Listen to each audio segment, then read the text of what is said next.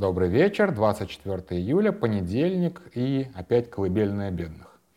А сегодня я буду выступать в несколько непривычном формате, и, наверное, даже сегодня голосовуха затянется еще сильнее, чем обычно, а, потому что это будет лекция. А, вчера, когда я говорил о самых больших разделенных народах, я вскользь упомянул судьбу судетских немцев. Это такая очень трагическая на самом деле история. И в комментах попросили рассказать чуть подробнее, а подробнее это значит прям реально лекцию читать, тем более, что, в общем-то, когда-то я такое уже делал, а, и она как бы в голове у меня была готова. И, в общем, дай мне только повод об этом поговорить, я сразу же как бы, вот реально, повод дали, и я говорю. Поэтому извините. А сегодня, тем не менее, кто вот подписывался на какие-то комментарии к новостям, сегодня были новости, о которых бы было интересно поговорить. Я знаю, что одну из них про а, фабрику шахедов, фабрику дронов а, в Татарстане вроде как а, взял Смирнов. Вторая история про расследование ФБК. Дело в том, что мы ту же самую генерал-майоршу Марию Китаеву расследовали по-моему, в 2020 году.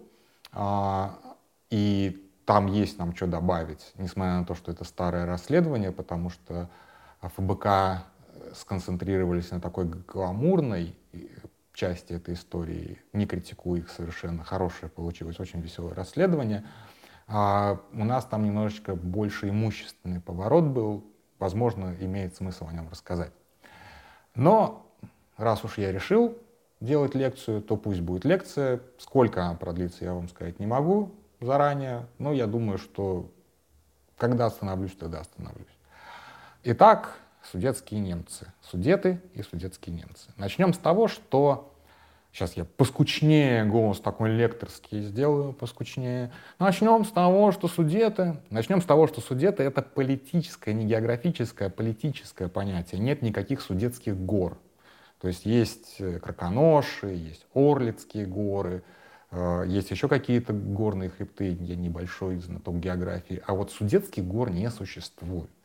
А судетские немцы и судетские горы — это исключительно политическое понятие, причем политическое понятие, привнесенное фактически ну, нацистской пропагандой, и точнее такой сепаратистской пропагандой, которую подогревали нацисты, и появилось оно вот примерно в 1933 году, примерно тогда же, когда Гитлер приходит к власти. А, но чтобы понять, как вообще получилось, что вот в этих горах, объединенных под общим названием, а, жили, оказались немцы, почему они там жили, сколько они там жили веков, а, как развивались отношения между чехами, между славянами и немцами в этом регионе, нам придется так достаточно сильно начать заранее, со средневековья. Поэтому история, в общем, короткая не получается. А, итак, это примерно, это не примерно даже, это 14 век. И а, Чехии, точнее даже не Чехии, тогда не было никакой Чехии, была Богемия. Богемия была регионом такой странной, а, странного образования, которое называлось Священная Римская империя. То есть это такой средневековый союз, не союз государств, который, которым номинально управлял император, но разные регионы, а, разные там а, княжества, графства, герцогства и так далее были ну, квази-независимыми. То есть это было такое так, большое, но очень рыхлое государственное образование. И в какой-то момент столицей этого, этой империи была Прага, и, соответственно, император а, Карл IV он был в Праге. И это, как бы, если там, я не знаю, спросить любого чеха, это вот и самая такая фигура, у ко- э, которая, вот, ну, как сказать, идеальный король. То есть человек, э, который сделал все, человек, который создал фактически а, Чехию как государство, и он действительно многое сделал, а еще больше ему, естественно, приписывают а, как того, что было до, так и то, что случалось после. Он там перестроил полностью Прагу, вот ту Прагу, которую мы знаем, а, это практически все распланировано, буквально там расчерчено Карлом IV. А вот э, Карлов мост, это, собственно, его мост. Э, куча крепостей сделал, кучу городов основал, сделал просто невероятно. И самое главное, он, при, он был таким франкофилом, а, он привез из Парижа идею университета, что на самом деле отличает, собственно, город от деревни, точнее столичный город, э, город, претендующий на что-то от такого города, который вообще-то ничего из себя не представляет, это, конечно, университет. Тогда, конечно, университеты были совершенно в другом формате, не как сейчас, но тем не менее тогда уже было понятие какой-то университетской автономии и все остальное.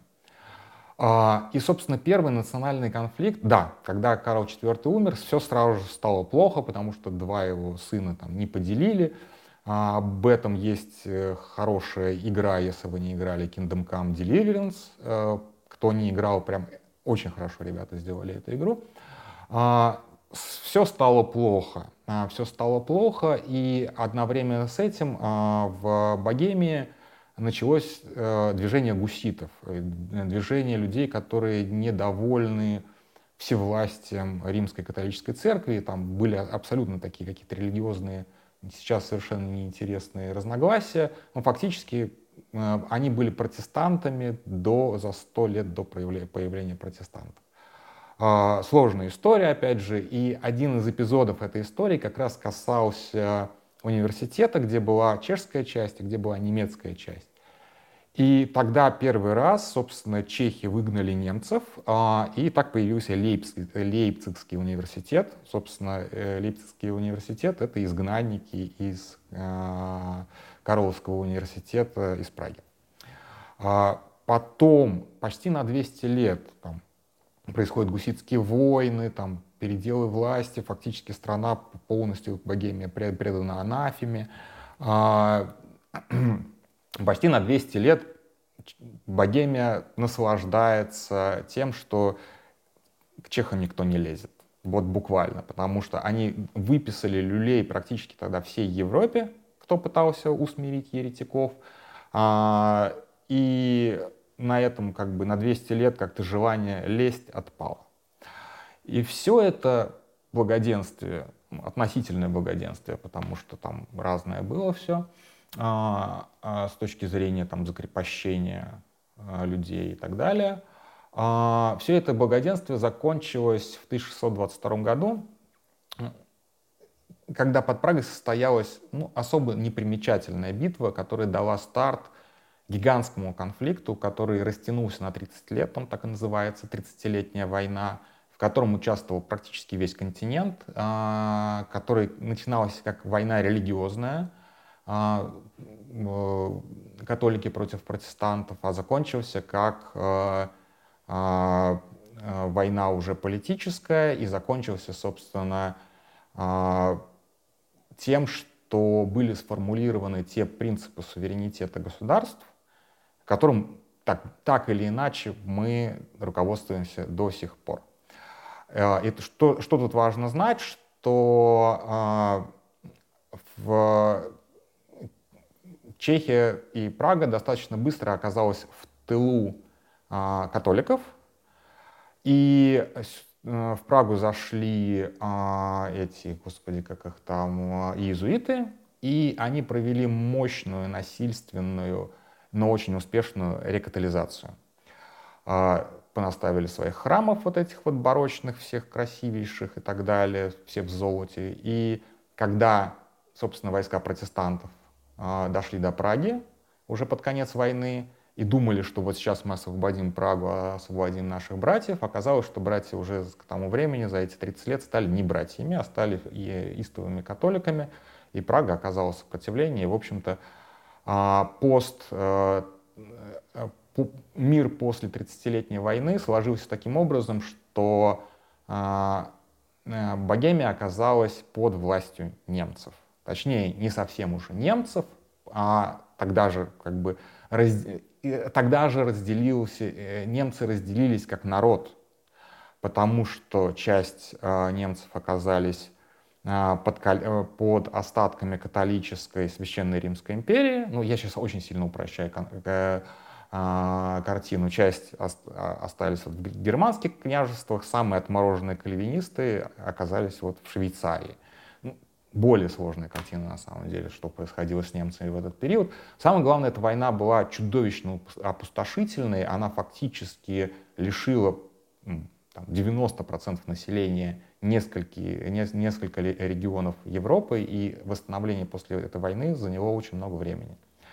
Но, тем не менее, для Богемии э, это оказалось э, очень-очень плохим итогом, потому что она попала под власть Габсбургов. Габсбурги — это такая династия, сложно ее назвать немецкой династией, потому что у а, королей нет никогда никакой национальности, они могут ее как-то себе так присвоить, но по крови они просто короли, понятное дело. А, и Габсбурги, они правили из Вены, они правили а, вот этим вот остатком Священной Римской империи, которая с прошествием времени стала нам известна как Австро-Венгрия. А, двуединая такая монархия. И, соответственно, Прага и Богемия, Богемия и Моравия оказались под владычеством немцев на 300 лет. За эти 300 лет практически полностью был истреблен чешский язык, его просто не стало.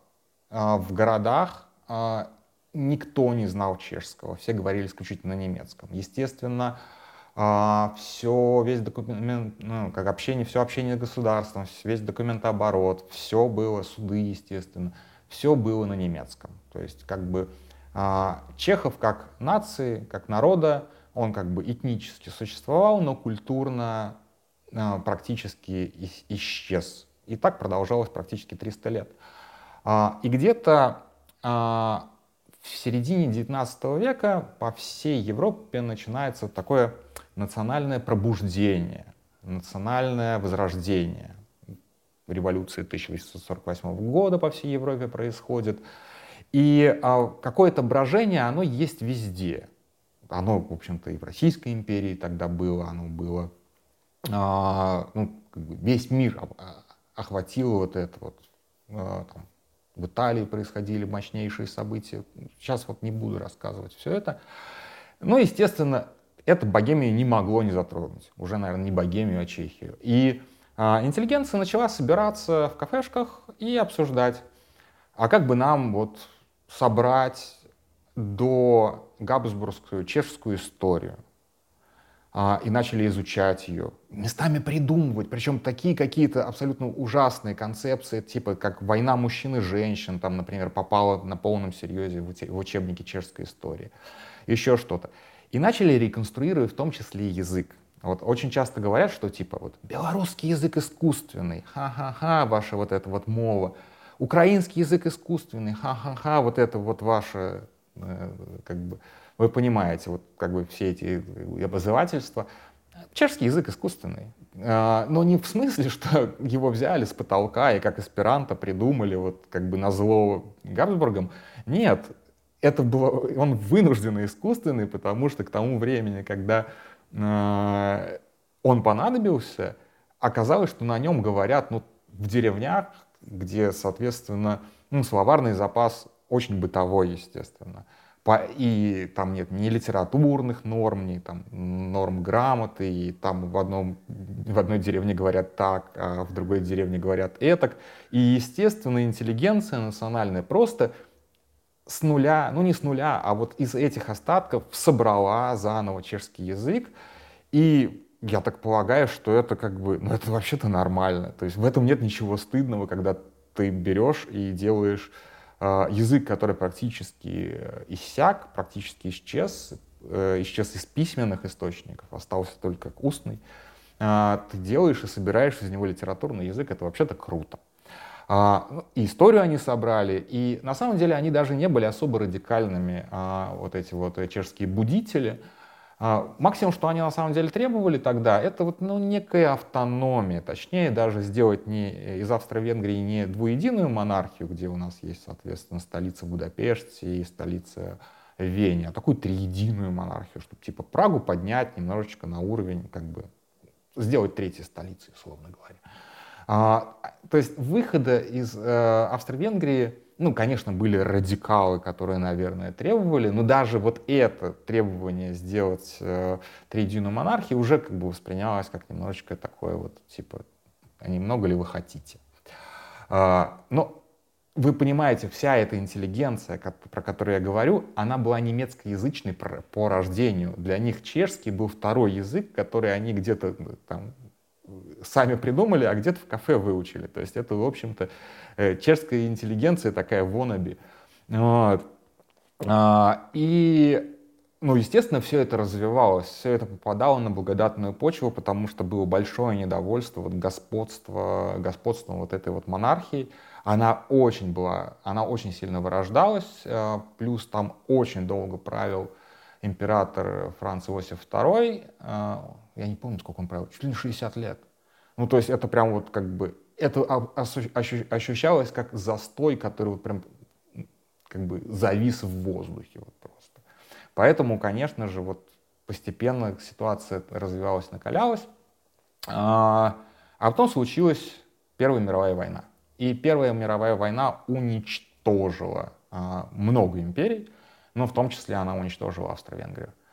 И тут надо сказать, что а, чехи оказались невероятно хорошими переговорщиками, и Чехословакия а, получилась, Чехословакия стала одним из, одной из главных стран-победительниц в Первой мировой войне, потому что а, границы, которые она получила по, итог, по итогам раздела Австро-Венгрии, не устроили всех, кроме, собственно, Чехословакии. Глядите, как получилось, что, а, во-первых, гигантского количества земель лишилась Венгрия. Венгрия вообще самая пострадавшая по итогам раздела. А, так называемый Трианон, это вот прям как бы а, Чехословакия, то есть как бы отдельной Словакии даже не было, да, то есть это была вот венгерская земля, ее, в общем-то, отрезали. Чехословакия была длиннее, чем сейчас совокупно Чехия и Словакия с запада и на восток, потому что еще в Чехословакию входила Закарпатская область, которая сейчас и Украина. А, то есть это было большое государство, к которому по итогам а, территориальные претензии имели вообще все соседи. И в том числе, если брать Богемию, историческую Богемию, а, в состав а, Чехословакии вошли а, приграничные районы, населенные немцами. Теми самыми немцами, которых пригласил Карл IV как поселенцев. Это ему приписывают, тут надо подчеркнуть, это ему приписывают. На самом деле, я думаю, что вот по этим пограничным районам а, немцы-колонисты, они так или иначе жили. Потому что это потому что это как вот такое приграничие, это э, э, земли, которые разделяют как бы вот немецкий мир и славянский мир. И там смешанное население, но в основном было немецкое. А, и, но исторически вот как бы регион Богемия а, полностью вошел Чехословакию независимо от своего этнического состава. А, и таким образом а, Чехословакия приобрела почти 3,5 миллиона немецкоязычного населения, а, которые вчера еще жили в Австро-Венгрии, были католиками, были немцами, и реально вот в тех горах, о которых сейчас идет речь, немецкое население, концентрация немецкого населения доходила до 90%. Тут надо немножечко сказать про географию. Что такое вообще Судетские горы? Дело в том, что а, Чехия, она почти по периметру окружена так или иначе возвышенностями.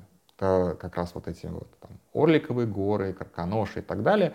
И как раз в этих горных районах компактно проживали немцы. У них там была своя какая-то экономика, достаточно развитая, очень много фабрик, заводов, а, ну, то есть прям хорошая такая, очень много таких классных городков, а, очень развитых а, на, на тот момент.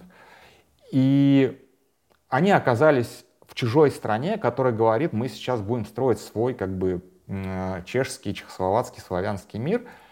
Не то чтобы чехи прям репрессировали немцев. Тут надо сразу сказать, что каких-то вот источников, которые сказали бы, что немцы в, Чех... в Первой Республике, дальше я буду вот эту Чехословакию называть Первой Республикой, немцы при Первой Республике жили очень плохо, их притесняли.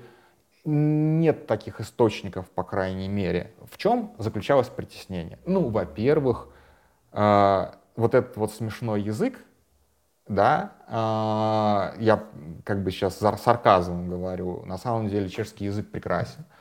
Э, страна 300 лет говорила на немецком, все было на немецком. А госслужба только на немецком. И тут в одночасье вам говорят, ну, попросим вас, млуфти, млуфти чешский. А, а, чего? Чего? Как, что, так, что такое млуфти? что такое чешский? как бы у людей шок. Естественно, там, закрывались немецкоязычные школы. Карлов университет, кстати, оставался наполовину чешскоязычным, наполовину немецкоязычным, несмотря на все это. А, а, невозможно было, собственно, поступить на госслужбу без знания чешского языка и так далее, и так далее. Все это воспринималось немножечко как, ну, типа, ну, некомфортно. Мы сейчас можем вспомнить очень много подобных историй при развале Советского Союза, когда тоже как бы вроде как и никто ничего не говорит, и даже косо не смотрят. Но вот как бы для того, чтобы что-то сделать в этом государстве, ты должен говорить державно. Да? Ну, то есть вы понимаете сейчас, о чем я. И как это можно использовать. И это было использовано. А, тут надо немножечко сейчас, я сейчас сделаю небольшую интермедию на международную обстановку, а потом мы вернемся к тому, как это было использовано. А, Первая мировая война закончилась, но в мире было понимание, что а, Германия не очень надежный партнер и, возможно, продолжение этой войны. И к Германии относились опаской, и несмотря на то, что были подписаны вот эти вот была подписана капитуляция, фактически Германию там обложили контрибуциями, максимально разоружили все остальное, все равно опасения по поводу Германии были, да, и Франция строила свою линию Мажино, как известно, да, а для того, чтобы защититься от этого недобитого бешеного зверя. А, и на самом деле у Чехии тоже были специальные военные планы на случай, если Германия что-то захочет. И эти, герма... и эти планы как раз включали очень тесный союз с Францией. То есть примерно такой был план, что если Германия начинает атаку на, на Чехословакию, на Первую Республику, то а, а, чехи должны создать некий оборонительный рубеж, на котором держится 2-3 недели – а дальше в, в, во Франции проходит мобилизация, и Германия опять оказывается в ситуации войны на два фронта, а она этого не захочет, потому что война на два фронта для Германии — это поражение. В этом заключался стратегический зам, э, замысел.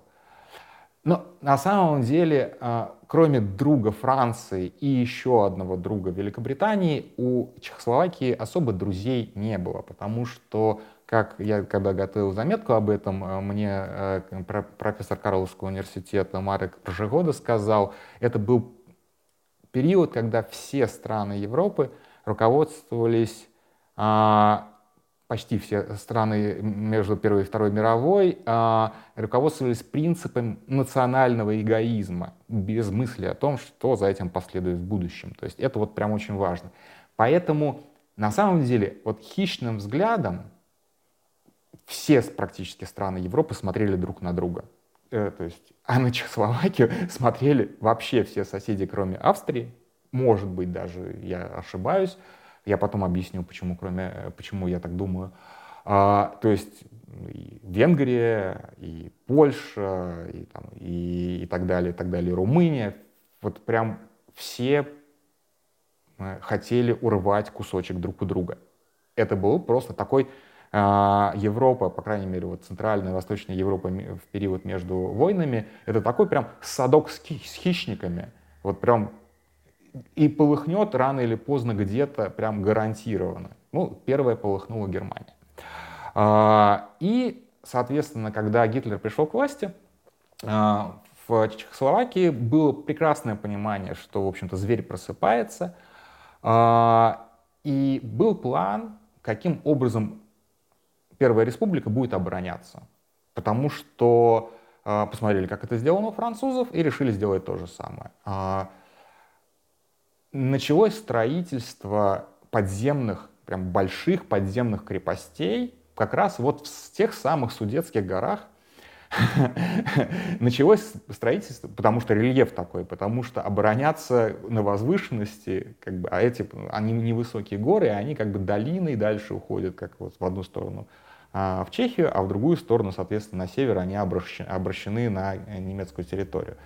А, стали строить вот эти вот гигантские подземные крепости с такими бронекуполами. Я потом повешу ссылку еще со статьей, где фоточки есть классные, которые делала моя прекрасная коллега Таня Ермощук. А, мы облазили все эти бункеры, если что. Они сохранились, они сейчас какие-то сохранились, они музеифицированы. А, и вот как раз эта укрепленная граница и должна была дать те самые 2-3 недели, 2-3 а, недели, пока, пока французы, пока французы э, открывают второй фронт.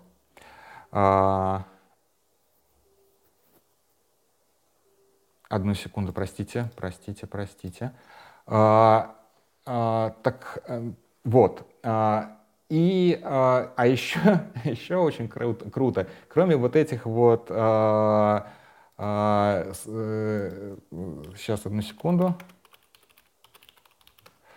А, кроме вот этих вот мега-крепостей, очевидно, что их не могло быть много, потому что они а, Э, были очень дорогие. Э, чехи решили такую штуку, простите, пожалуйста, мне просто еще параллельно тут пишут, э, чехи решили такую штуку сделать, как ржопики. Что такое ржопики? Это звучит очень смешно, но э, на самом деле это такие мини-бункеры э, поверхностные э, на 3, по-моему, 5 человек, точно на 3 пулемета, а, из толстого-толстого бетона, которые разбросаны то там, то сям, по, с учетом рельефа местности, вот это вот все. Этих ржопиков планировалось построить, точнее, нач, начата постройка почти 14 тысяч, а планировалось, по-моему, до 20 тысяч.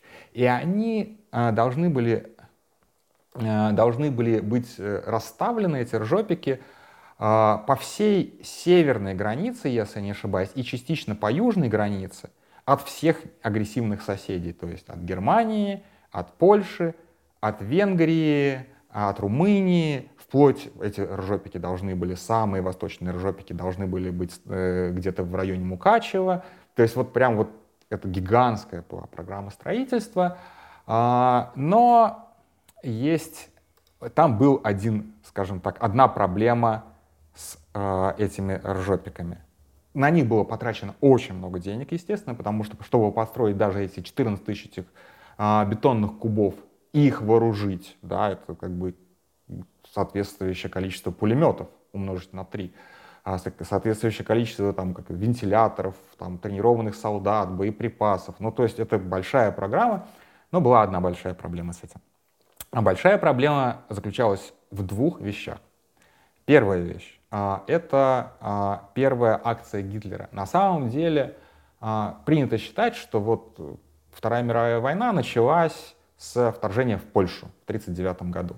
Но у Второй мировой войны есть несколько, скажем так, эпизодов, которые, вот, собственно, включают в себя там, аннексию, а, а, аннексию Судетской области, создание протектората Богемия-Моравия, а, аншлюз Австрии, но еще есть очень малоизвестный, для меня это было открытием, по крайней мере, сюжет, связанный с ремилитаризацией, э, ремилитаризацией Рейнской области. Дело в том, что по условиям мира Германии было запрещено держать войска на границе с Францией, с, в районе Рейна. А, то есть вот как бы прям ДМЗ такая была создана, там только полицейские силы.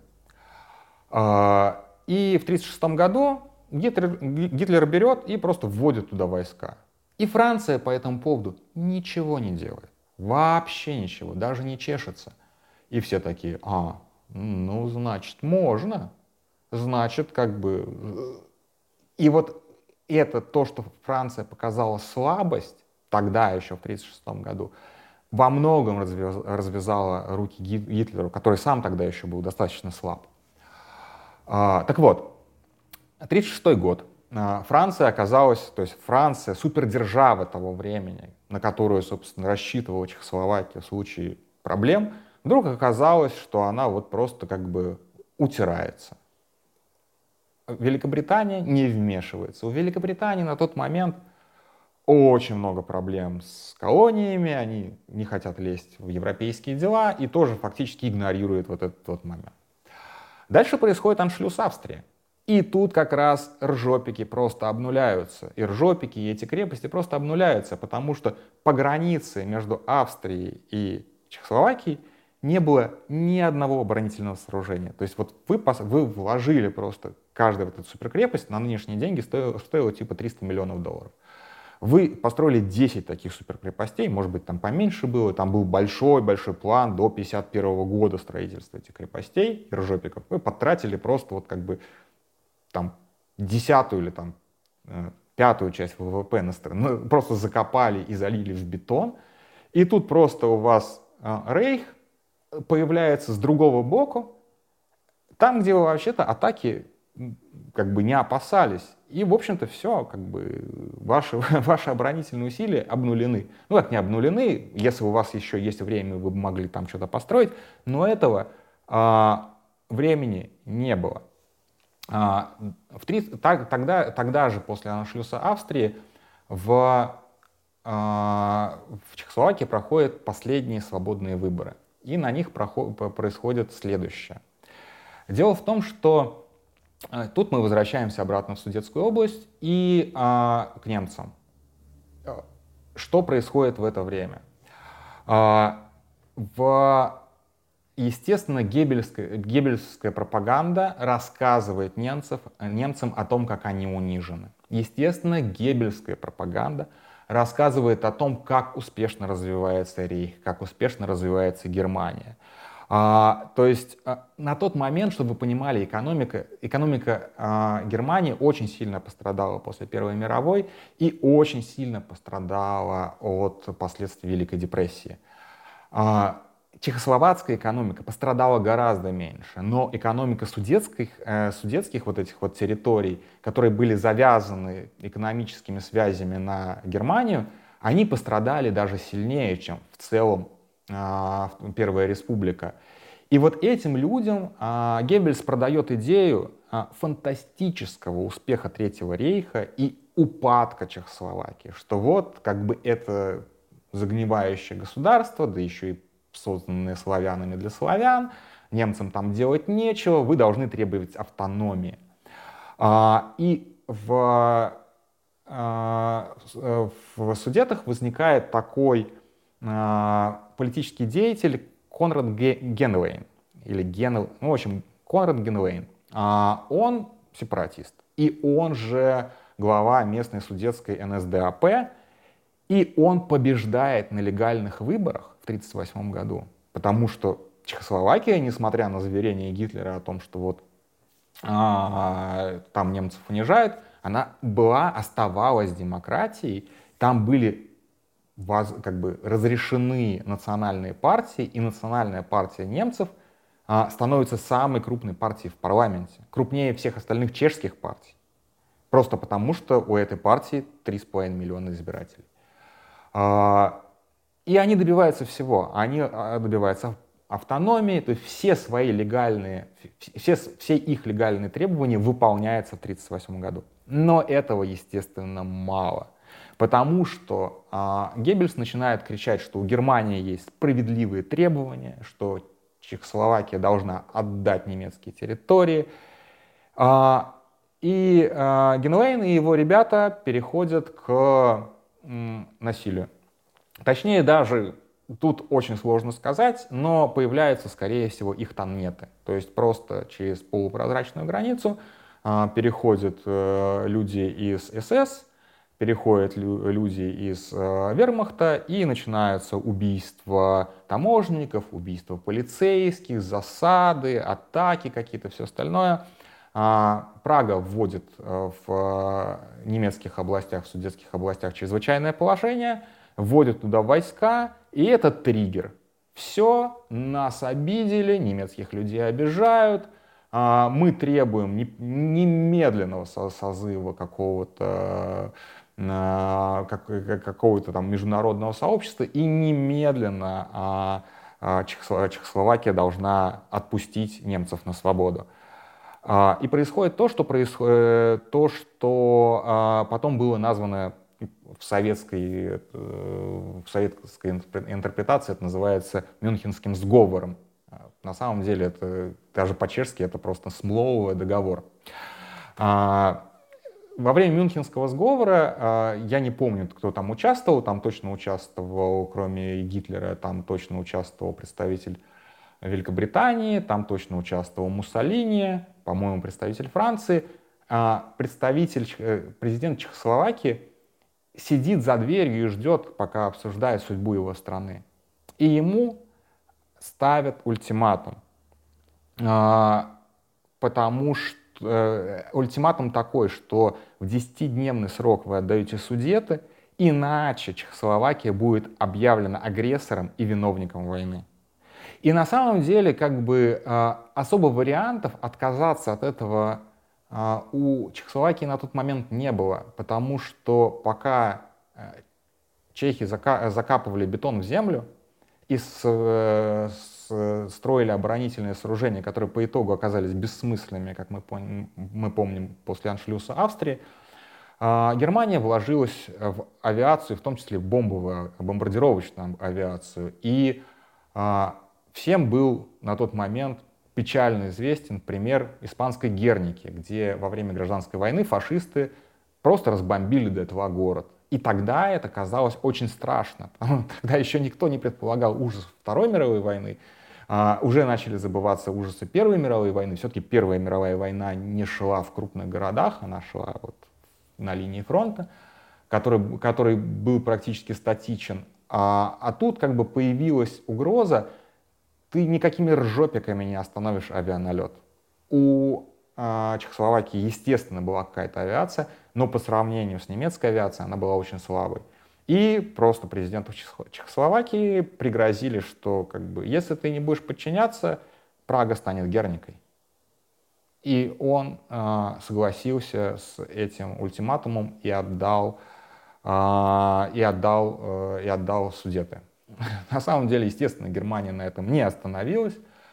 И буквально через несколько месяцев, э, э, буквально через несколько месяцев э, фактически чешское чехословацкое правительство убежало в изгнание в Лондон. Германия инсталлировала свой режим, свой режим в Словакии, который был формально независим, и режим напрямую подчиняющийся Рейху и а, возглавляемым таким чуваком, как э, Рейнхард Геринг. Это очень мрачный чувак, который фактически придумал, как сберечь э, психическое здоровье бойцов СС, которые участвуют в массовых расстрелах евреев, чтобы они не расстреливали их непосредственно там, где обнаружили, а свозили в лагеря смерти. То есть это была идея как раз э, Гейдриха. А, забегая вперед, его грохнули, причем отлично совершенно грохнули. А, тогда же было, вот очень многие люди, скажем так, верующие в Советский Союз, говорят, что вот Сталин же предлагал спасти Чехословакию и а, типа, чтобы Красная Армия зашла в Чехословакию и защитила, защитила от э, немцев. На самом деле, на самом деле, если посмотреть опять же на то, как Сталин ненавидел Польшу и какие были походы против поляков, а, этим походом, собственно, этим предложением пройти через, через, через территорию Польши, а, чтобы спасти Чехословакию, на самом деле просто Сталин хотел дойти, до, скорее всего, до Варшавы таким образом. И, в общем-то, поляки поняли, что что-то нечисто, и отказались от этого офигенного мирного плана. А, да, естественно, я же говорил про садок с хищниками. Естественно, когда э, Германия отжала э, Судеты, тут же подсуетилась еще тогда независимая Польша и отжала э, кусочек там средневекового такого региона Силезия. Тут же, естественно, что-то что досталось Румынии, что-то досталось Венгрии от Словакии. То есть вот как бы начался раздел, вот как бы падающего, падающего «откуси себе кусочек», это называется. Вот. Ну и, естественно, население а, судетов было просто в каком-то невероятной как бы в невероятной эйфории и такой патриотической истерике. Вот как бы тоже Марик а, Пшигода цитировал для меня кинохронику тех лет, и вот въезжает Гитлер, там все плачут в восторге, женщины там бьются в истерике, и мы возвращаемся домой, возвращаемся в рейх. Ну, вы понимаете, что, на что все это, на что все это похоже.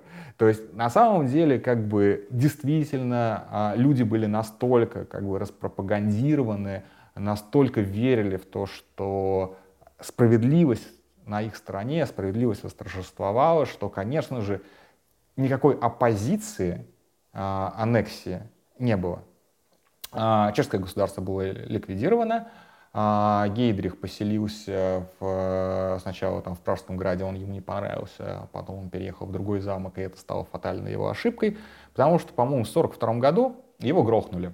Его грохнули, это очень хорошая история, которую надо рассказывать отдельно, ее я рассказывать не буду, нагуглите фильм про это, очень хороший чешский. А, его грохнули парашютисты, которые высадились в...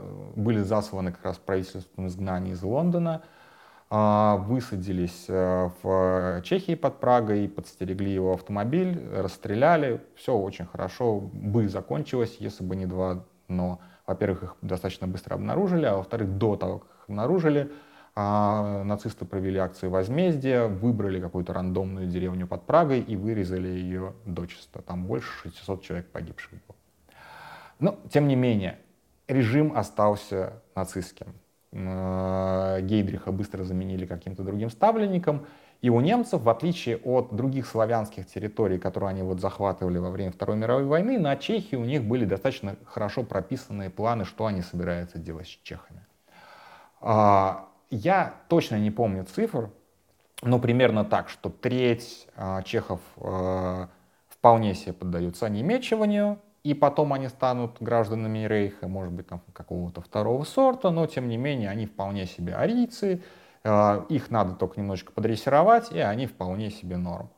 А где-то треть можно использовать как рабочую силу, бессловесную, не давать ему особо там размножаться, чтобы они как бы естественным путем вымерли. И оставшаяся треть — это неисправимые чехи, кого надо, ну, вы поняли. Вот. Ну, естественно, евреи, э, для евреев построили там э, концлагерь образцового содержания, в нем даже снимали фильм э, о том, как хорошо живется евреям в Рейхе, это концлагерь Терезин, ну и так далее. В общем, наступило вот как бы мрачное царство нацизма, а, а, и это царство продолжалось очень долго, потому что, естественно, а, Чехословакия была первая, кого захватили раньше, чем Польшу, раньше, чем всех, всех остальных. На самом деле, на самом деле, вот как бы, если ты чех вне политики, а политичен и не еврей при этом, то, в, в общем-то, наверное, не так сложно было вы, выжить в то время. Да? Если, опять же, тебе, тебе вдруг не, не повезло жить в деревне вроде Лидицы. То есть, э, во-первых, э, немцы сделали несколько таких достаточно, ну как, социальных программ. Ну, например, они раздали землю под дачные кооперативы. Сейчас до сих пор вокруг Праги есть несколько дачных кооперативов, у кого там год основания где-то вот сороковые и там типа, нормально. Вот. Во-вторых, они сделали такую систему трудоустройства государственную, учета рабочей силы, кто безработный, ну, биржу труда. И она действует до сих пор.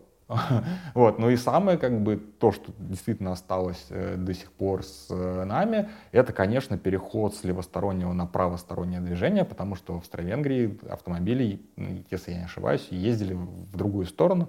И вот немцы первым делом, что пришли, э, сделали, что пришли, они перевели автомобили, автомобильное движение в другую сторону.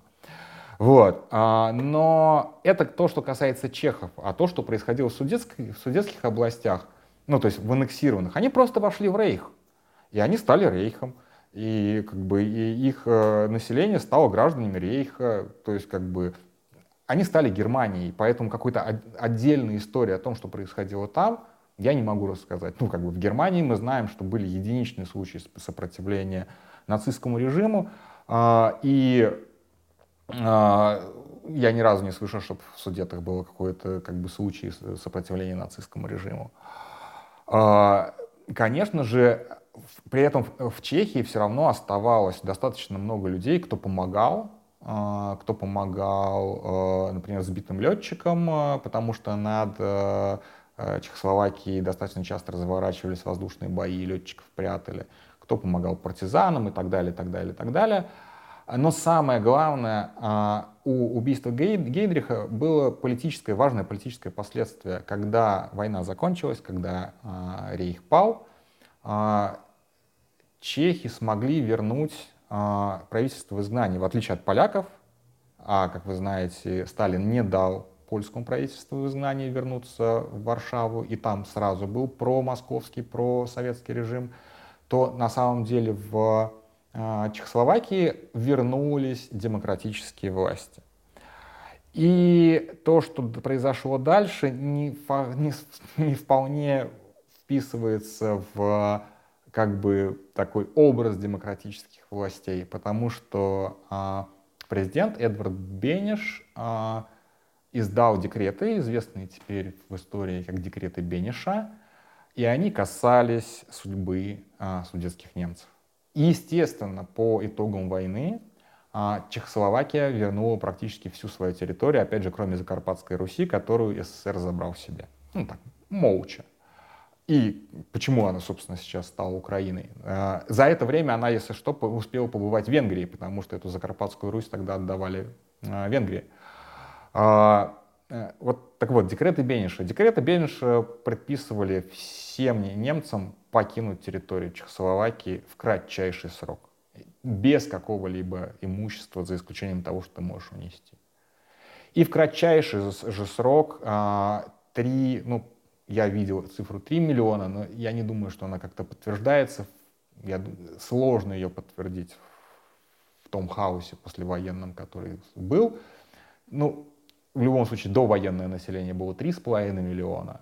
И какое-то количество людей, естественно, э, погибло во время войны, были мобилизованы и погибли.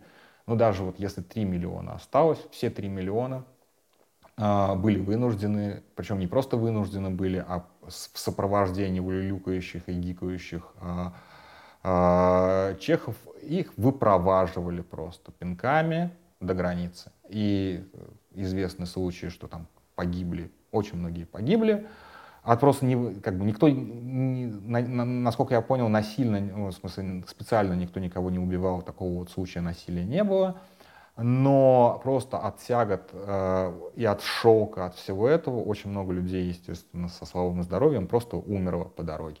То есть это, как бы я даже слышал, видел такие, такое э, определение, как марши смерти. Возможно, это, опять же, преувеличение пропагандистов. Здесь я ничего не могу сказать. Э, в это, в это же время чешское правительство да, очень жестко рас, рас, рас, справилась с коллаборантами, то есть с теми, теми же самыми чехами, кто с, ближе всего сотрудничал, с нацистским режимом, по-моему, около там больше тысячи человек было расстреляно. А, но на самом деле, а, а куда делись все эти немцы? А делись все эти немцы, как ни странно, они все миновали, и Сталин прям это форсировал, чтобы они не останавливались в советской зоне оккупации, они все попали в западную зону оккупации, потому что Сталин очень сильно рассчитывал на то, что социальная напряженность в этих регионах будет увеличиваться, что приведет там, к какому-то бунту, возможно, даже коммунистическому перевороту. Короче, все эти люди, так или иначе, не все эти, большая часть этих людей отправилась в Баварию. И тут-то Сталин просчитался, потому что это дополнительная рабочая сила, очень квалифицированная рабочая сила, дисциплинированная рабочая сила — фактически стояла за тем процветанием Баварии, которое сложилось уже в послевоенное время. Потому что избыток рабочей силы, а, нетребовательный к условиям труда, это, конечно, всегда круто. Да. Вот подъем Китая, например, нам примерно об этом говорит. А, на самом деле, как бы, я не буду сейчас искать какую-то моральную точку для оправдания этой массовой депортации, ее, наверное, не существует. Но тут надо сказать, что все так делали, да, потому что а, э, Советский Союз получил кусок Пруссии, это нынешняя Калининградская область, и там не осталось ни одного немца. А, Польша получила большие а, территории, входившие в рейх, и там тоже не осталось ни одного немца. То есть, в общем-то, а, особой симпатии и особой эмпатии к немцам, даже мирным, тогда особо никто не испытывал. Все, вы проиграли, вы уходите. И это на самом деле, вот с моей точки зрения, это делает вот все эти миллионы людей последней массовой жертвой Гитлера и Геббельса. Вот массовой жертвой гитлеровской геббельской пропаганды. Эти люди искренне поверили в то, что пришел рай на земле, пришло немецкое государство, которое их всех освободило, где их права будут учтены, где их права будут защищены, в отличие от вот этих всех новых славянских государств, типа там Польши или там Чехословакии или там Румынии. А, все это закончилось сначала кровавой бойней, а потом еще и изгнанием. А, что же случилось с судетами потом? Города-то остались, села остались, и на самом деле все эти города, где жили немцы, они с тех пор в таком немножечко упадочном состоянии, чехословацкие власти, уже советские власти, приняли решение переселить туда ромов. И, в общем-то, люди не очень поняли, как, что им делать в немецком городе. Естественно, это тоже наложило свой отпечаток. А, сейчас там живут все-таки в основном чехи. А, я был во многих этих городах, и промышленность там так и не перезапустилась экономика, развлекательный сектор там так и не перезапустились. Все это так, ну не совсем, чтобы в, в руинах. Все-таки Карловы Вары сложно назвать руинами, да, как тури, такой туристический городок. Но в целом, как бы, вот за пределы Карловых Вар выезжаешь, и там в, горо, в городе там на 30 тысяч населения, ну, каждый второй дом будет выглядеть как близкий к тому, чтобы или заброшенный, или полузаброшенный, или недо, недоосвоенный и так далее, и так далее, и так далее. То есть из цветущих и цветущих таких городков а, немцев получилась такая вот, ну, не совсем пустошь, а полупустошь. Но на самом деле не, где-то не, этим не ограничивались. Дело в том, что это очень хорошие горнолыжные курорты, не, прям, не супер фешенебельные, типа Куршевеля, конечно, но это приличные э, и очень красивые места для летнего и зимнего отдыха. Э, это, в Чехии это называется горские хаты. То есть это где-то на возвышенности, красивые такие домики. А, очень часто они тут так немножечко на отшибе от э, основной цивилизации. Тишь, благодать, вот несколько голосовух ранних с потрескиванием костра я записывал именно в этих горских хатах. И в какой-то момент, где-то в конце, начале десятых, местные популисты решили использовать а, тему студентских немцев и горских хат как такой политический рычаг, что вот сейчас вот какие-то горские, какие-то судетские немцы собираются вернуться и отнять у нас горские хаты, не допустим этого, и на этом они прорвались в парламент и надолго в нем зависли. И это, в общем, такая партия, вокруг которой здесь концентрируется как бы коррупция, воровство, и так далее. Потом они использовали аргумент, что у нас отнимут эти горские хаты, когда был кризис э, мигрантов, кризис беженцев из Сирии, что якобы Евросоюз хочет заселить наши горские хаты э, беженцами из Сирии. Сейчас этот же аргумент использовался, если я не ошибаюсь, когда был, опять же, когда началась война в Украине, что Евросоюз хочет заселить украинцев в наши горские хаты, таким образом лежит, лежит наш, нас горских хат. То есть, в общем-то, горские хаты, то есть это хаты, которые когда-то для себя немцы построили, они вот сейчас достались чехам, это до сих пор такой вот немножечко как-то чувствительный момент, которым можно ну, не самыми умными людьми, но манипулировать. И как бы вы же знаете, как работает демократия, здесь не надо получать большинство в парламенте, здесь просто надо создать достаточно большую шумную фракцию, которая будет, опять же, рулить всем. То есть вместо партии э, НСДАП судетских немцев, которые выбивают для себя любые условия по автономии, мы сейчас имеем популистскую партию, которая манипулирует теми же самыми горскими хатами. Вот такая вот лекция. Вы задавайте вопросы. Возможно, я что-то упустил. А, это прям как бы э, для меня важный, э, важный, исторический, важный, важный исторический эпизод и важный урок о том, как народы, которые, в общем-то, не имели друг к другу вообще никаких претензий, ну, честно, хотя были совершенно разные по происхождению, по культуре и так далее, народы, которые жили в мире, ну, не сказать совсем согласии, ну, по крайней мере, в каком-то экономическом взаимодействии, вдруг становятся смертельными врагами, и или мы их, или они нас. И очень не хочется, чтобы такие истории когда-либо повторялись, тем более, а, тем более повторялись фактически у нас дома. Поэтому мы все прекрасно видим, как развивается ситуация в Крыму, мы все видим прекрасно, как развивается ситуация в Донбассе. Вы же понимаете, что, в общем-то, люди, которые живут там, вполне могут повторить судьбу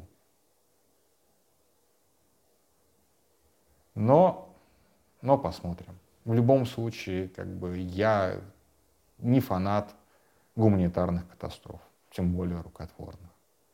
На этом все. У нас получился почти час. Это больше, чем лекция. Это получается лекция все-таки 45 минут. А, извините, что в середине немножечко завис, отвлекся. Нужно, нужно было прям ответить, ответить. Еще раз говорю, задавайте вопросы. Скорее всего, я упустил дофига всего. Большое вам спасибо, ну и до завтра.